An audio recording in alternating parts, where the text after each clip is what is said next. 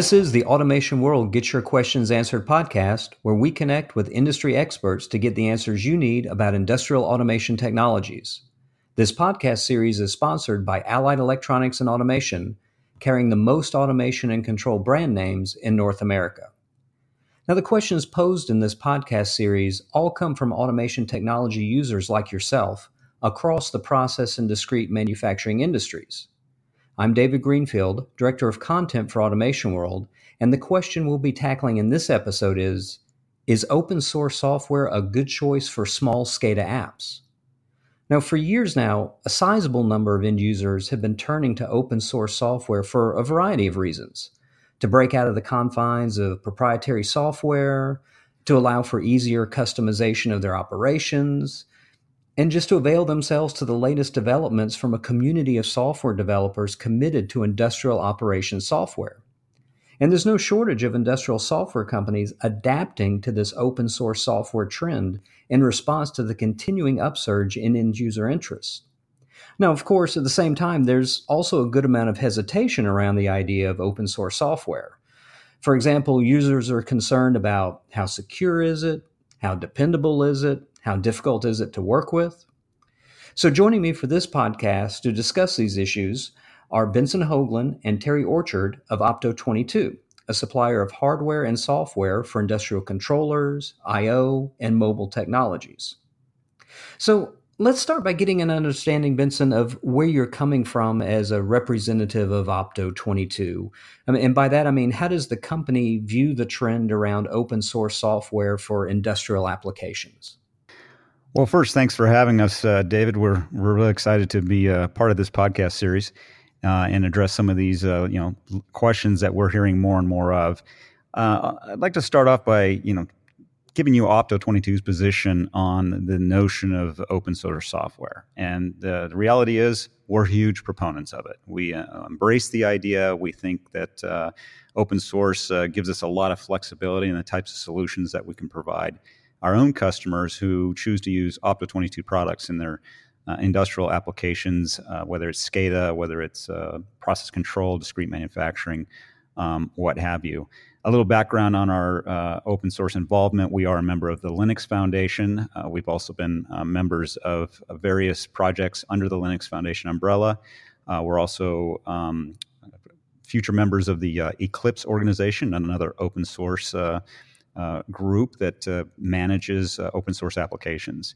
Uh, we make extensive use of, of, open source technologies in our products. Uh, one of our most recent product introductions is a product called groov Epic or EPIC, which is Edge Programmable Industrial Controller and on that uh, you know single device i mean we employ everything from the open source uh, linux operating system with real-time extensions uh, uh sqlite uh, which is a, uh, um, mysqlite which is a open source database. I mean jetty web servers node-red and and probably some of the two technologies that we're getting a lot of interest in, and certainly in our industry and outside the industrial automation industry uh, are MQTT and uh, and a, um, a, topic namespace definition protocol called Sparkplug B, both of which happen to be open source. So uh, all these technologies are, are built into this uh, into this groov Epic industrial controller product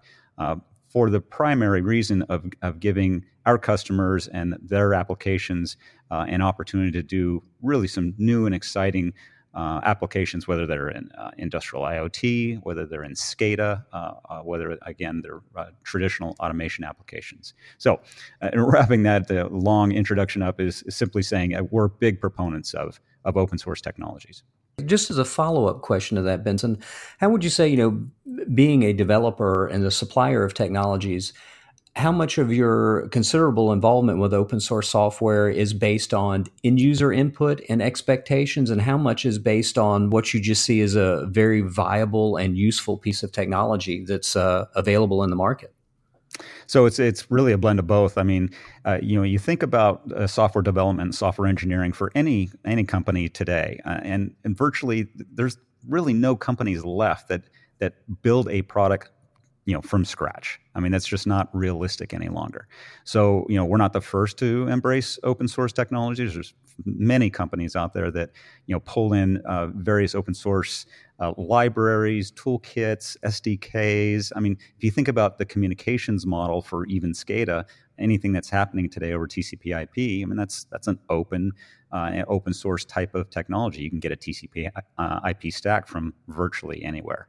So it's driven, yes, a lot, a lot by the market, but not because the market is demanding open source so much. They're simply demanding new and exciting technologies that help address a number of given problems uh, that they're faced with in, uh, industrial automation applications today, particularly those in SCADA, because the, uh, the, the kind of open source um, technologies that are available to address communications in SCADA are, are, are, really exciting. And, and again, getting kind of back to the, to the notion of, of MQTT. Um, and now, from a developer perspective, in other words, you know, what kind of tools we look to to build out our own products and and, and provide a, an end user solution or an integrator solution. Uh, you know, there's there's so many benefits uh, to to these open source technologies uh, that they that people can you know put to put to use right away. Um, but the challenge, of course, from a developer like us to to do this is to make using these open source technologies as simple and as easy as possible you know the, the big challenge of course for anybody who's looking at open source is like okay who's going to support it? What you know how am i going to secure this? What are you know what are some of the gotchas? And so as a as a vendor and uh, developer of technologies with these open source we try to mitigate those risks. So you're still getting the benefit of of these open source capabilities but you also have somewhat of a safety net knowing that you have a vendor that uh, will support that effort. Okay. Thanks benson. So Considering your your uh, extensive background working with open source software, do you have any particular recommendations that end users should look for uh, in regard to open source software for industrial use in terms of being able to assess its general quality? Yeah, sure. You know, there's there's really two approaches to ad- adopting this notion of open source in your own applications. The first is, hey, I want to go open source because I want to build this thing from scratch. I don't want to be encumbered by proprietary licenses. I don't want to have to pay somebody a lot of money. So I'm gonna I'm gonna pick and choose the kind of open source uh, technologies I want uh, for my given application. At that point, you know, you're it's there's a lot of work to do. I mean, there's uh, you you certainly want to look at what's happening in the community. Uh, for example, you might go to SourceForge, uh, SourceForge.net, and look at uh, various open source uh, kits and tools and so on and those might be rated by others that have used those toolkits and you know like a five star rating system or something. So there's a fair amount of research uh, to make sure that the components you select are going to work together are going to solve your problem. The second approach of course is to go with uh, you know with say a vendor and certainly we were one of them but we're not the only uh, uh with a vendor that is uh, adopting and incorporating these open source technologies then you can kind of look to the vendor and say, well, what kind of support do they provide? Are they going to stand behind their product? Are they going to, you know, if they're using MQTT or they're using Node-RED or or Linux uh, in their product, if I have a problem, can I go to them? And what does the rest of the community say about that? Now that's that's that means now we're the developer, and and uh, also, we have Terry Orchard on the line, who's responsible and runs our developer.opto22.com portal, where we do provide a lot of these tools and libraries for both sides. So, if you want to get started on your own and write your own application and address your SCADA issues with completely open source, source software, but need toolkits and stuff to complete the picture, uh, that's where somebody like uh, Terry will step in. And I believe he has some comments as well about, you know, finding out what uh, what uh, recommendations end users should look for. Yeah, certainly. Um, one of the big things that considers uh, or concerns me that I consider when I'm going to look at some software is, you know, not only what kind of uh, support am I getting from the company, but what kind of uh, problems do people have when they go to use it, or not just problems, but what kind of success stories are they having with it? What kind of projects have they, you know, found uh, found some piece of software to solve the problems that they need, and how did it work out for them? You know, there's all sorts of people that are posting in forums and blogs, personal websites, and all that sort of thing about what they've chosen to do, how they've gone about it. And that can be really eye opening to the experience that you might have when you go to adopt that technology.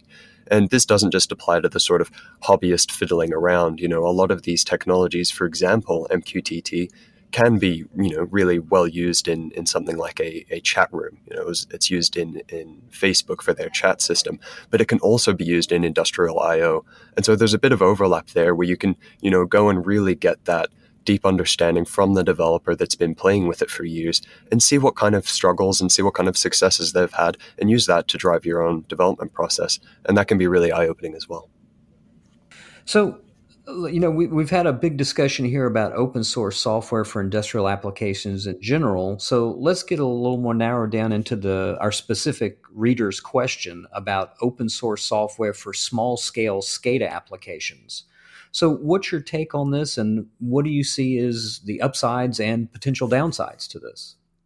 So yeah, that's uh, I think the first thing that uh, you need to address when you're considering uh, open source for small scale SCADA is assess your own skills and the skills of those on your team. I mean, let's let's be clear. If you're going to take a, uh, a completely open source, you know, download a uh, SCADA software application from you know PyPI, the place where you can get you know Python.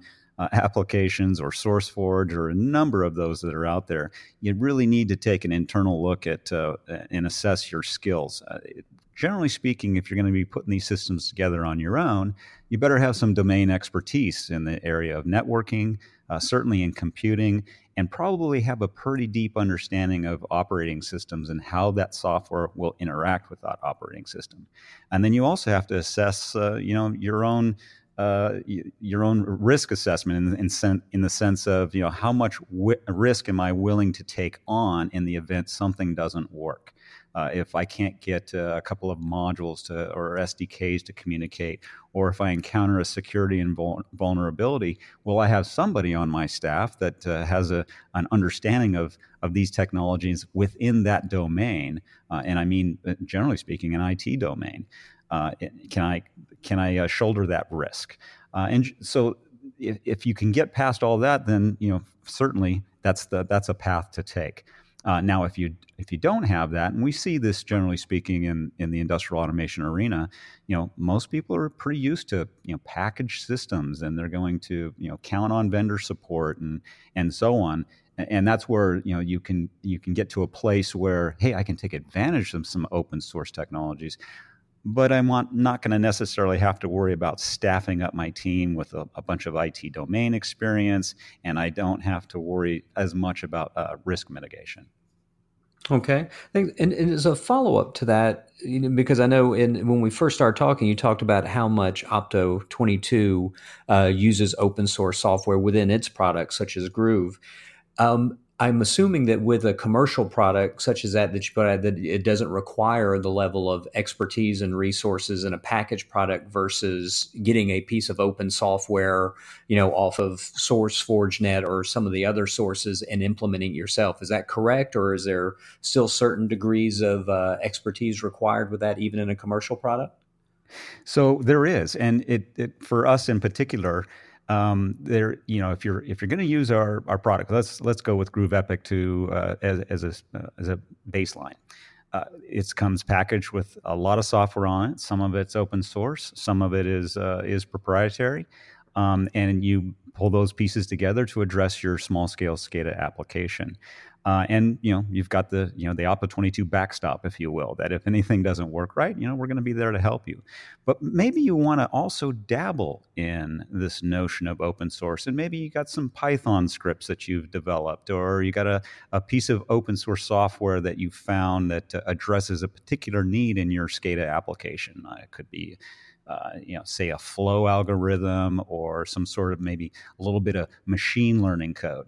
Well, the beauty of the groov Epic system is because it's based on Linux and it's based on other open source technologies, we actually offer customers an opportunity to use what's called shell access uh, to gain access to the operating system on the Epic. So you get the benefit of, a, of an industrial platform that's, uh, you know, again, backed by a vendor, but you can also you know entertain the the, the idea of saying hey listen I, I i've got this really cool piece of open source software that one i either don't want to pay for from someone else or two i dreamed it up myself, and we'll give you a platform to run it on. So you, know, you kind of get the best of both worlds, if you will. Uh, it's not quite, you know, you're not having to bring up a, say, a, an industrial PC from the ground up with the operating system and the communication interfaces and so on. That's all done for you. You just focus on the application software that you want to do. And if it's uh, some open source, terrific. Let her rip. Okay, so that's interesting. So, like you said, it's the best of both worlds in terms of you can run it out of the box as designed without needing any certain level of expertise, or like I said, you can experiment with it. Uh, if you do have those capabilities in house, you can then go stretch it further from there exactly right and that gives you you know a lot of flexibility and if if you feel like you're going down the open source path and it's not really working out for you it's easy enough to retreat and, and get back to something that uh, you are comfortable with. And i think that's that's kind of an important aspect as you, as you move forward is unless you're you're absolutely solid on the on the path that you want to take and you're you're going to go that way no matter what uh, get, having those options can be really uh, really helpful. And again help mitigate some of the risk with uh, you know embracing some of these open source technologies. Okay, so the reader's question was specifically about small scale SCADA apps in particular. But do you see any reasons why open source software couldn't also be used for larger scale, even global SCADA applications? Or is there some sort of demarcation point where uh, that doesn't make the most sense? There's nothing inherent in open source uh, technologies, uh, SCADA or otherwise, that would uh, you know that would make, I guess, a, a, falling over point, or as you said, a demarcation point to say, okay, at X amount of nodes or X amount of uh, controllers, or say even HMI uh, clients or SCADA clients, where this no longer makes sense. I mean, if you look at some of the uh, applications that you probably use every day. Uh, let's let's say uh, Facebook or or Instagram or you know a, a number of different uh, technologies that are hosted on Amazon or Google servers those are all built with open source technologies. So, relative to scale and capability and robustness, I think you'll find that in many of the applications uh, that are out there and available. It really, again, know, I'm going to somewhat repeat myself. It comes down to you know what your own assessment of risk is and that that domain expertise. In other words, who on your staff can help you scale this thing to the degree um, that you know you can still handle something if if something goes wrong. Uh, and that's what it really comes down to: is what is your team capable of? Uh, what is your your own uh, risk tolerance, and, and and make the decision from there. But to answer the question specifically, there's nothing in open source that says, okay, over an X amount of uh, nodes or whatever, I've got to, you know, I've got to retreat or, or, uh, you know, go with a proprietary commercial solution.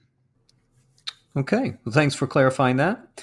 So, when it comes to using open source software for SCADA applications, regardless of size, small scale, global, whichever, what would be your specific recommendations for users to look for in regards to capabilities and features of the packages that they should look for to make sure that it's viable for industrial SCADA in terms of operability, specific functionalities, and of course, cybersecurity issues as well?